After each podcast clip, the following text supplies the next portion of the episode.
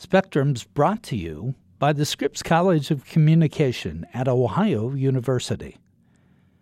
Before a new idea can become a way of thinking, before one detail can flip the narrative, before anything that matters can change the world, it must, above all, be known.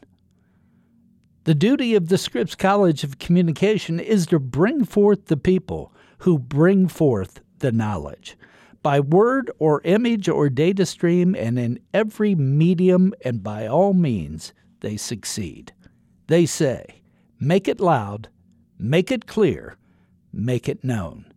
Learn more at ohio.edu slash Scripps College. Welcome to Spectrum.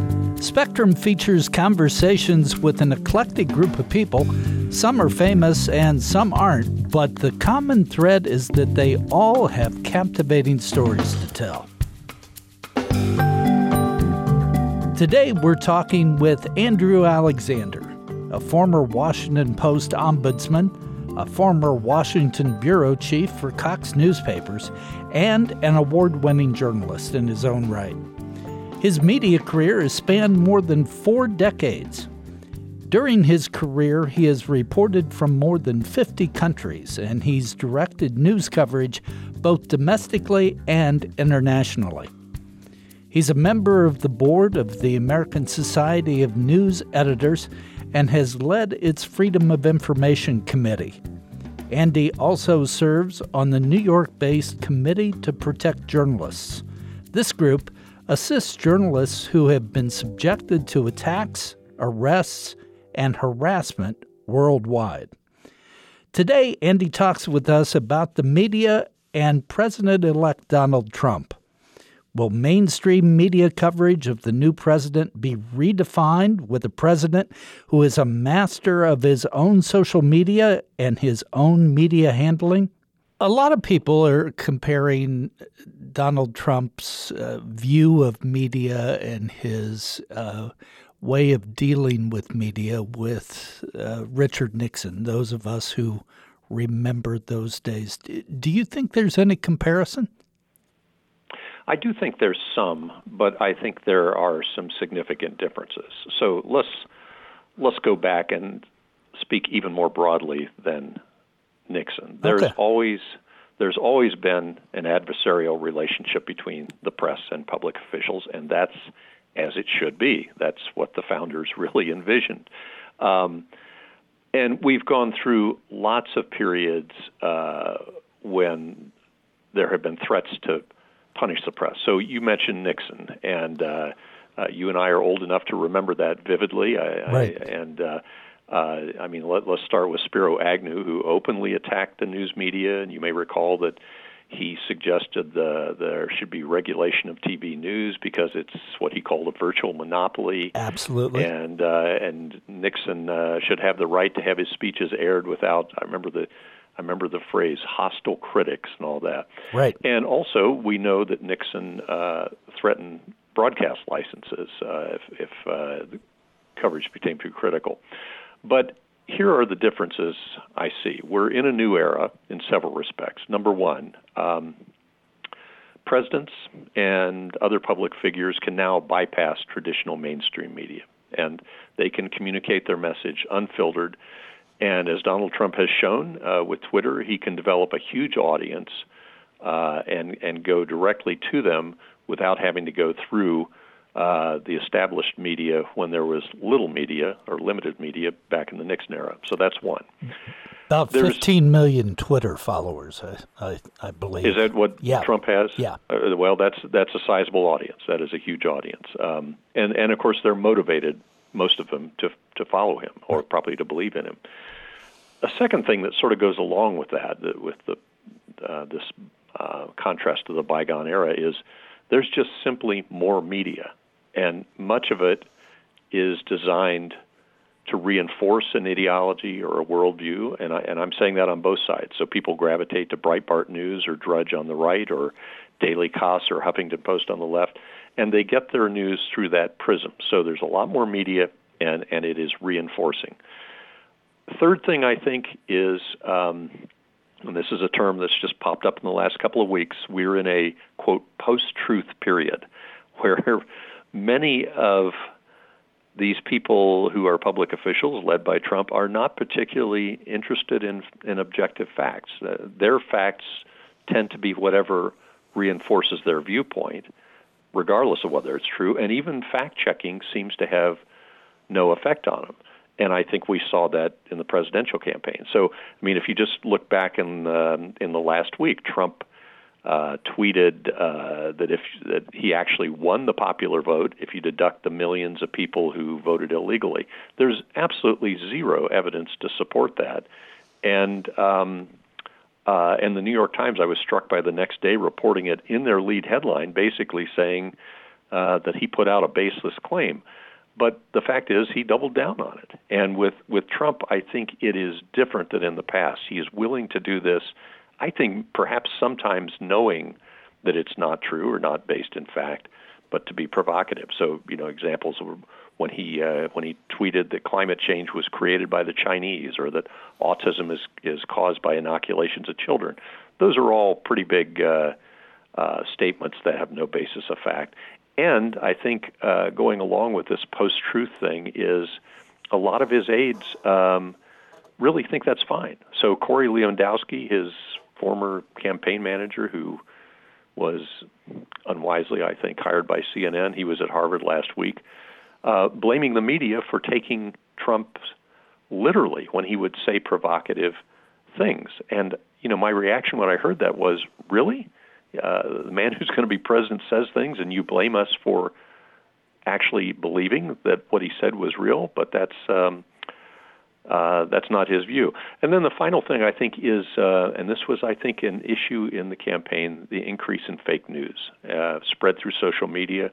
Um, I think it's a real problem. It's one that, frankly, even though I, like you, follow this pretty closely, I was not uh, sufficiently attuned to how severe it was until the latter stages of the campaign. But uh, these things have real consequences, especially when 44% of Americans say they rely on Facebook for as a news source, that's uh, there's a lot of false news that can be spread very quickly. We also know from studies that people tend not to read stories before sending them on to their friends.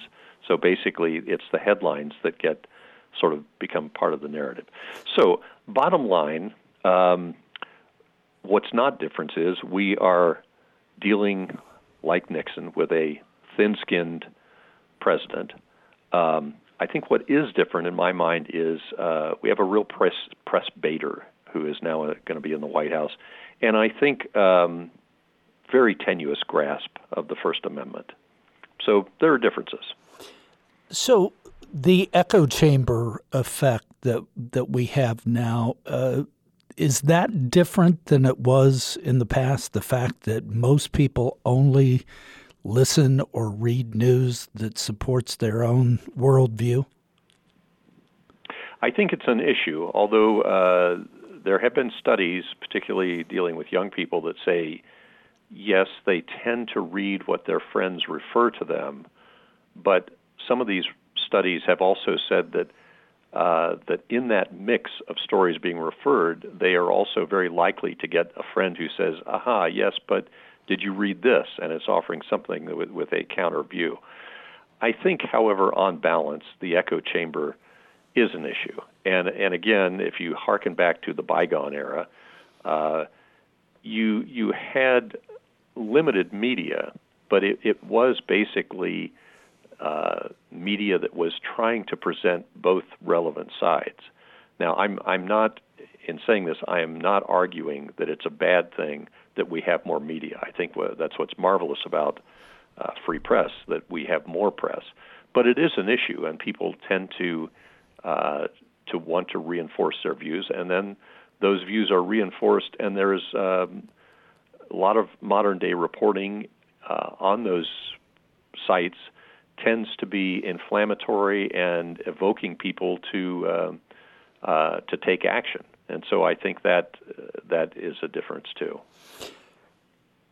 Pew Research came out with a study post election uh, saying that only 22% gave uh, the media an A or B grade on how they covered the election. 38% gave the media a failing grade. So the end result was uh, the press got a D plus.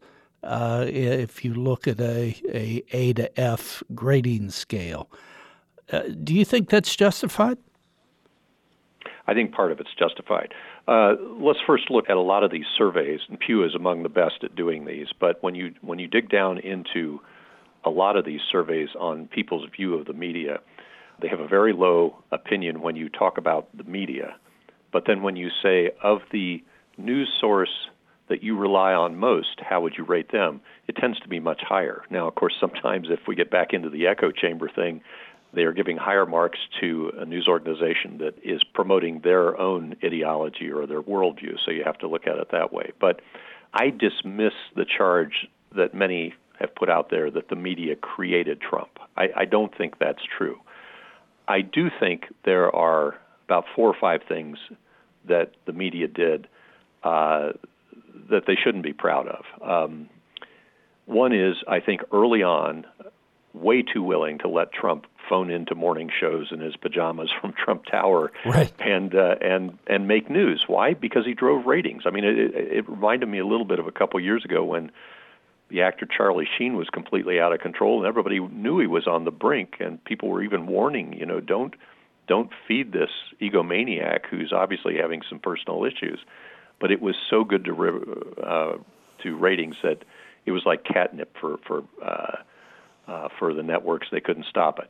But in this case, very unfair to other candidates. Now, would he have not gotten the nomination if they played uh, straight and narrow on that? I don't know. I suspect he probably still would have because he was so outlandish, but I thought it was unfair.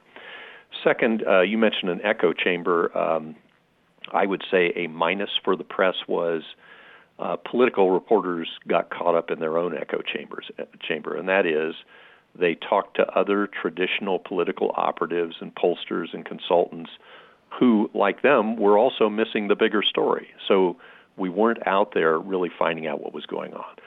Third thing is, um, and I don't think this in any way should be minimized, uh, the huge price we have paid in the hollowing out of media in the middle of America. This would be true in places like Ohio or or Iowa, where you just have fewer reporters at news organizations like the Columbus Dispatch or the Des Moines Register. And, and as good and dedicated as they are, they just don't have the repertorial horses they used to. And for people who don't understand the impact of that, it's important to note that newspapers still set a tremendous percentage of the reporting agenda. Uh, not television. Television is all over the place. More people get their news from television. But setting the agenda through watchdog reporting or in depth analysis or whatever, still, by and large, uh, at the metro level, local level, comes from newspapers. So, assuming that's true, uh, here's some statistics that should give people pause. 1990, when uh, the population of the United States was about 250 million, we had close to 57,000 newspaper journalists. 2016, when the population is now, what are we, about 325 million in right. the nation, we have 28,000 working. So almost half of what we had in 1990 in terms of repertorial power. So that's a third thing. Two other things, I think. One is um, we were slow on the uptake of fake news. You know, some of these headlines were just unbelievable. Uh, the one that a lot of people have cited uh, was the one that came two days before the election, the one that said the Pope shocks the world and endorses Donald Trump. Right. Total fabrication. Yet it got uh, 370,000 Facebook shares. Um, and then another one is uh, criticism I would have is excessive focus on polls. Not that polls aren't valuable, but an excessive focus on who was ahead as opposed to interpreting why someone was ahead.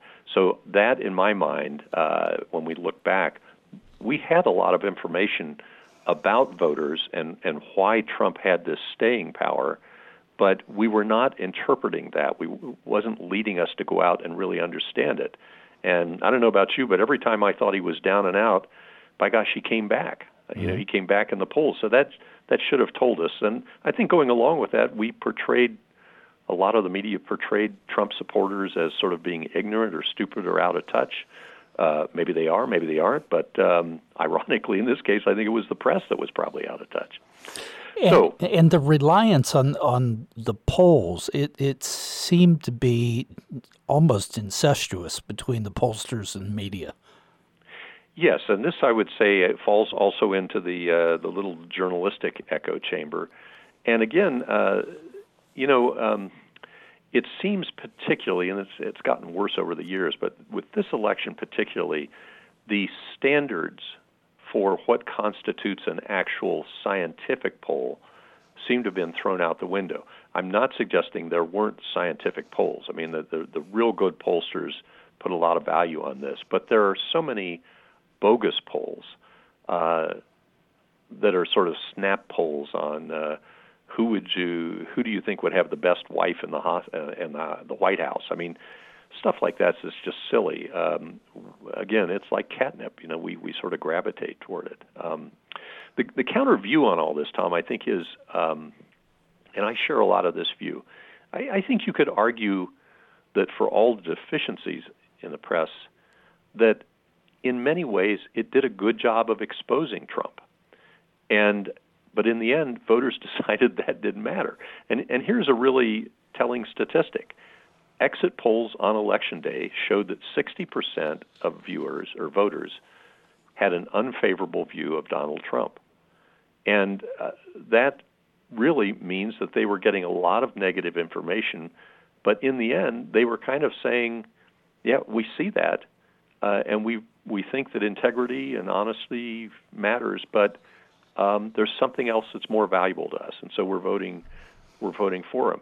And in there, there was an awful lot of good reporting. I mean, David Fahrenthold's stories in the Washington Post exposing Trump's lies about his charitable giving, I thought were just uh, terrific, and there was a lot of that. So, you know, there was some good reporting in there. How about the the concept, Andy, though, of uh, Trump going directly to his constituency? And we've talked about this it it's not just politicians, it's uh, celebrities, it's athletes, it's uh, corporations, people going directly to their constituency. But but he seemed a, a master of it. And not only in the sense of being able to communicate with a large number of people directly, but in setting the news agenda. And that's what I'm most concerned with right now. Uh, he says something, and we get a 36 hour news cycle uh, about what outrageous thing he said. Yeah. Well, let's uh, let's first establish, um, give credit where credit is due. He's a master at that, uh, and he's spent a lifetime doing it. Um, he's a master of timing on it, also. Uh, I think going forward, one of the things in terms of how he is covered is there's going to have to be a lot of discipline in the press as to um, giving proper weight to some of these uh, crazy tweets that he comes out with. Um, you know, he, he can't stop himself from tweeting, and, and no. a lot of it is just blatantly inaccurate. The question, and, and I'm not saying that that it should not be reported. It, it all should be reported. He's he's the most powerful man in the in the planet right now. But I think the question will be how much do we dwell on it? How long do we dwell on it? Um, how important is it in the scheme of things? Um, that's that's where we're we're going to have to have some real discipline because it's easy, and he and he wants us in many cases to take the bait, and he wants to, to make the media the foil, and uh, we have to resist that. We have to apply our own standards of news to it. We'll be back after this message.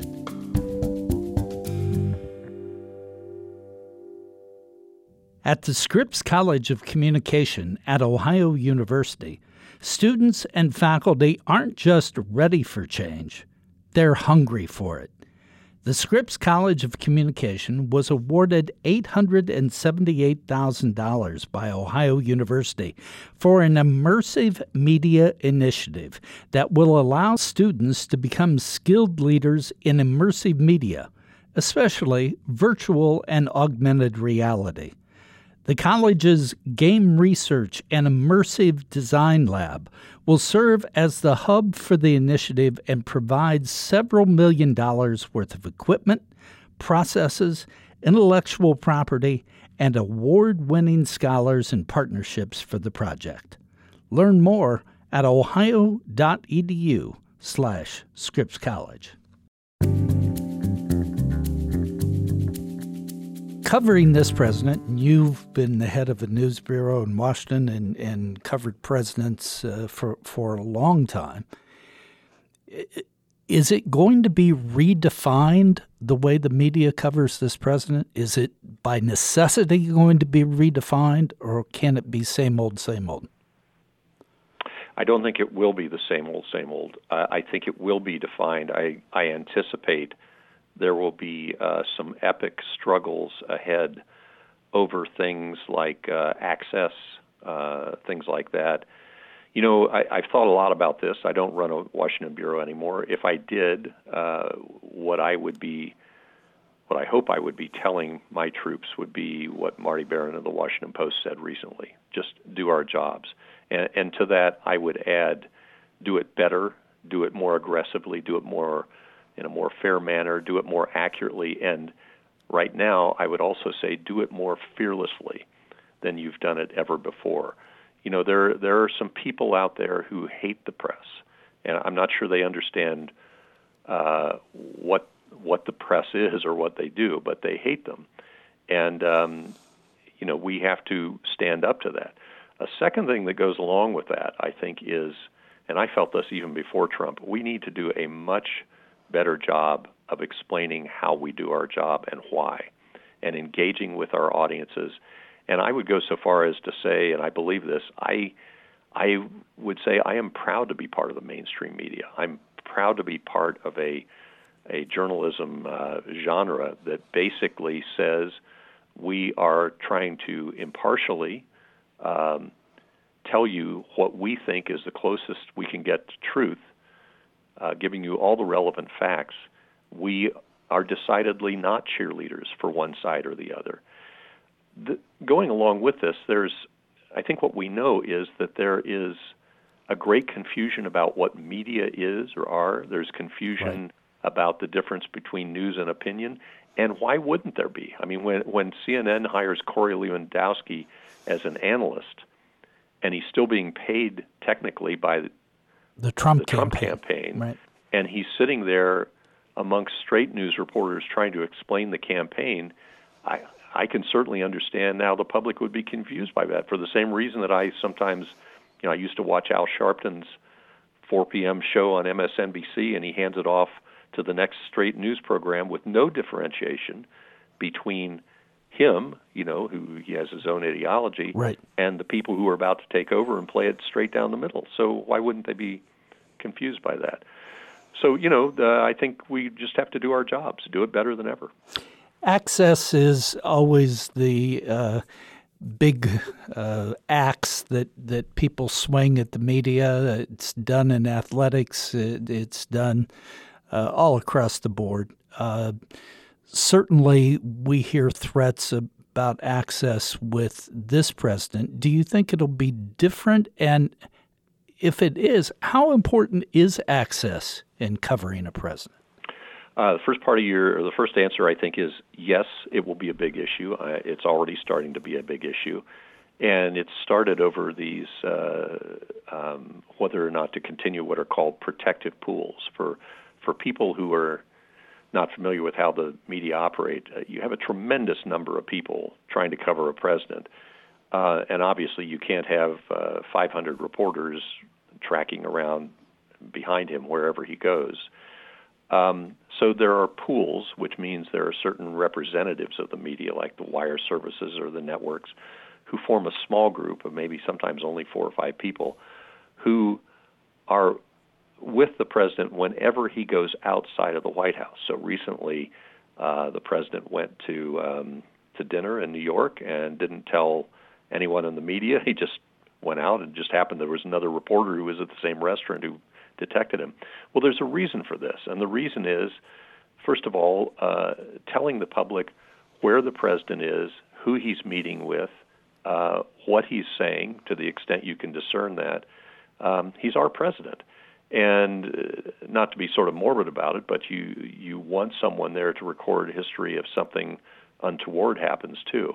So it's um, it's an important thing. I think what we can expect is um, going along with that more broadly, just excessive secrecy. Now, you know, Obama came into office promising his administration would be the most open ever. And, and that I, I didn't most happen. People, it did not happen. No, and and there were some good efforts there, I must say. And there was one thing that uh, uh, actually Congress did uh, in recent months, where they sort of codified the presumption that public information belongs to citizens unless the government can make an argument that it should be restricted. That's very different than during the Bush years when it was flipped and the expectation was for any citizen, hey, if you want information from your government, you got to convince the government that you should give it up.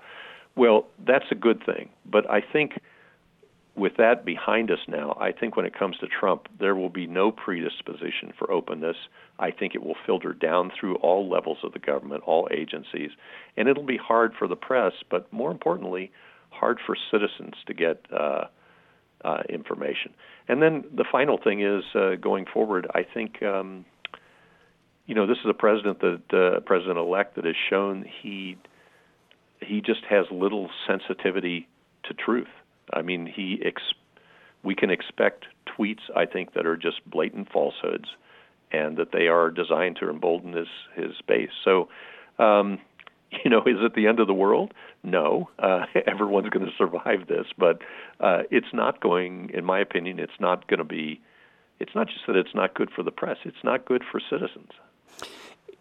If you were again directing uh, reporters, and you've given some general statements of how you would have them do it, but how important is it to maybe drill down a little bit and not concentrate so much on the White House, but concentrate on the cabinet members or, or the various agencies or departments of government and, and really do an in depth job of covering them. Yeah, I'm glad you raised that time, Tom. I think that is critically important, specifically with this administration. And here's why. And this, this gets into my own interpretation that may be off base. But what fascinates me about this presidency is that um, we elected a president who has known, no known consistent ideology. He is working with a Congress and a leader, Paul Ryan, who does have an ideology. My prediction is that uh, Congress will make certain progress in Republican terms on certain things, and that Donald Trump will claim victory that he's fulfilled campaign promises, even though it may not relate to anything he did. Now, I'm mentioning that because I think there is a very good possibility that at the cabinet level, with uh, individual cabinets, cabinet members, many of them who are not tested, um, that you're you're going to have a lack of expertise. Uh, you're going to have sort of uh, people going rogue on their own with no clear direction from the White House on on what policy should be or consistency of policy. Uh, policy. So um, that uh, that gets down to resources, and I would hope that Washington media um, that they put a lot of emphasis on on that, on the bureaucracy, because it's going to be critically important. I think another thing, just starting right off, is how many good, qualified people, um, political appointees or not, at the at the mid levels and agencies, how many are going to stay with this president? I, I know. Mm-hmm just from personal experience, talking to some younger people, they are struggling. They don't want to be tied to a presidency that they think has the potential to be erratic and not focused. On the other hand, um, and this is something the public often doesn't appreciate, these are people that chose government service, and they are very, very um, public service oriented. They're good citizens. They're patriotic uh, people in the government, and they feel on the other hand, this obligation to stay there and try to make it work as best they can. So the question is, how many of them will just say, I don't want to be part of that? And then you get in people who are new and maybe uh, do not have the level of experience that you would want. you teach ethics and were the ombudsman at the Washington Post uh, and had ethical concerns that you looked at all the time. Do you see covering this president and this presidency presenting particular ethical challenges for media? Do you have any suggestions in what areas that might be? No, I, am I'm, I'm just wondering if uh, sometimes when you're covering someone that uh, may not speak the truth, uh, uh, you you may cut a little corner to to expose that person. You may uh, yeah. Uh, go out of your way and do things that you wouldn't ordinarily do. Uh, thinking that you have the, the right to do that to to bring about justice, and, mm-hmm. and I'm just wondering if that might translate uh, to to media, or whether there's any ethical concerns about uh, redefining a way that you'd cover this president. Yeah, I I think it's an issue. Uh, again, if I were um, if I had my ombudsman cap on at at the Washington Post again, I would be looking first of all uh, at whether they are being fair. Um, you know, there are a lot of people in the media uh, who got this wrong. And although I wasn't running a newsroom, I would have gotten it wrong. I've, I've often told people it's it's good in this last election I was not running political coverage because I would have gotten everything wrong and the public would not have been very well served by my decisions for coverage. So, um, having gotten it wrong, I think the uh, you you have to give them uh, the opportunity. Um, but having said that, uh, I think the ethical concerns that I would be most concerned about are: uh, Are you being independent as journalists? There's going to be a lot of pressure on journalists to, uh, uh, you know, a lot of pressure from Trump supporters, from Republicans who say, "Come on, get in line.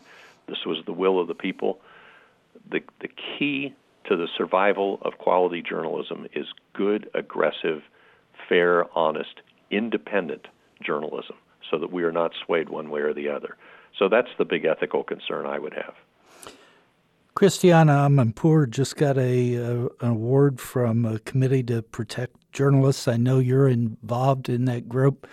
Uh, she just recently did an interview with Scott Simon saying that she's very concerned about uh, First Amendment and First Amendment issues with this presidency. Uh, first, how concerned are you? And this seems to be something that may not be a frontal attack on the First Amendment, although it may be, but little erosions along the way concern me. Should I be? Uh, you should be concerned. And I was I was there a couple Tuesdays ago uh, in New York at our annual uh, dinner for the Committee to Protect Journalists, which I've been involved in for a long time, and I saw Christiane's speech, which was very stirring. Um, she was making a lot of points, uh, and um, the one that resonates with me most because I've been very involved with this group. Who this group has been in, around for more than 30 years now, and the, the goal of the Committee to Protect Journalists is to um, protect uh, journalists mainly in foreign repressive regimes that are subjected to jailing or killings or uh, killings without with impunity, um, simply because they were trying to get to the truth. So, as it relates to Donald Trump, uh, his press baiting, his comments uh, attacking uh, journalists, I think um, help embolden repressive regimes. And just on a personal level, I mean, in the last couple of years, um, in addition to having reported for more than 50 countries when I was a reporter, I've done lectures across Russia and seen the total control of the media by Vladimir Putin, who, by the way, has been accused of secretly ordering the execution of journalists that he didn't like. I've met as part of a delegation with the Committee to Protect Journalists with uh, President Erdogan of Turkey. This is a man who has jailed scores of journalists for even mild criticism of his policies. He has temporarily banned Twitter Facebook. He's taken control or shut down news outlets uh, that did uh, probing journalism. So when Donald Trump attacks the media in the U.S. and talks about weakening our laws and protecting free uh, that protect free speech, and he praises Putin, he's basically emboldening emboldening an authoritarian leader and others who feel that way, who want to clamp down on the press. It it scares the hell out of struggling journalists around the world to think that they may not be able to rely on the leadership of the United States to be a beacon for, for free press. And and I worry about that. I worry about uh, little ways that the libel laws uh, could be damaged. Um, let, us face it, we have operated for a half century under libel laws that define a very tough standard for successfully suing journalists right. who write critically about you. And those safeguards are here to encourage tough watchdog reporting, which, by the way, most surveys show readers and audience members say they want.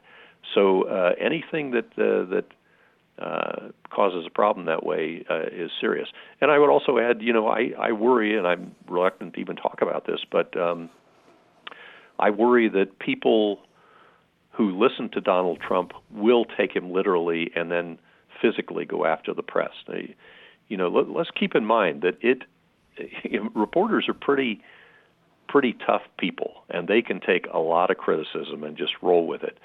But in this campaign, I think uh, many people do not realize that major news organizations put their campaign reporting staffs through what we what is known as hostile environment training, uh, that is training that news organizations typically reserve for journalists going into war zones. And their concern was the increasing taunting by crowds at campaign rallies that it might get out of hand. And uh, just last week, Kathleen Carroll, the executive editor of the AP, revealed that they had to pull a reporter off the campaign trail because of what she described as a personal or a dangerous situation. She didn't specify it, but we have to assume that they were targeted uh, in some way, in a, in a real physical way. So, you know, it's a problem. We think it couldn't happen, but uh, let's go back to Nixon again. Remember when Nixon said to someone in the White House he, he was angry at columnist Jack Anderson, who had, and Nixon allegedly said, we need to get rid of this guy Anderson. And so two members of his plumbers unit, Gordon Liddy and Howard Hunt, came up with a plan to assassinate right. Anderson. And right. they were going to do that on the streets of Washington until somebody else found out they were about to do it and said, "No, what are you doing? You can't do that." You know, well, you know, you worry about people taking it too literally. Well, let's talk again in about six months, Andy, and see where we are and see if. I, am uh, an so, optimist. Uh, you are an optimist. You you actually think that things might uh, get better, huh? I don't think they're going to get better. I, I think, in my mind, it's a question of uh, limiting how bad it could get. Um, right. You know, you you hope that when people are elected, that um, that they assume a different persona, uh, that they turn a new page. Um, with this president-elect, uh, you know, everyone wishes the president well, but I think there's nothing in his conduct so far that would lead me to believe that he, there will be an abrupt change as it relates to the press. So I would say rocky road ahead, and I would say to the press, uh, they need to do their job, and I would also say to the public, they have a role too. And that role is to support media that is good and honest, support them financially. Um, I think personally, people should speak out when the press is being uh, threatened. They should uh, be willing to talk to their neighbors and colleagues when they think it's gone too far. And then a final thing I think we can all do is look at the younger generation. I'm talking about people in secondary schools and pay particular attention to news literacy. Whether we should have programs that teach news literacy so that young people understand the importance of all five freedoms of the First Amendment and also what is real and what is fake news. I think that's a major problem that holds the potential to re- be really damaging to democracy. Andy, as always, thank you for your time and thank you for your comments, and uh, we'll talk to you soon. Good. Thank you, Tom. Today, we've talked with Andy Alexander about expected media coverage of our new president and will it be redefined?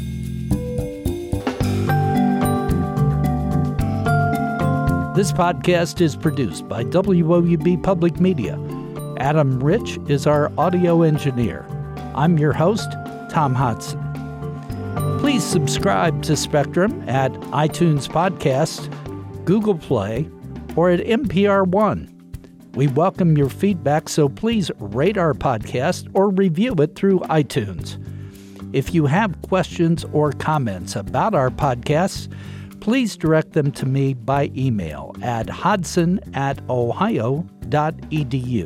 That's Hodson, H O D S O N, at ohio.edu.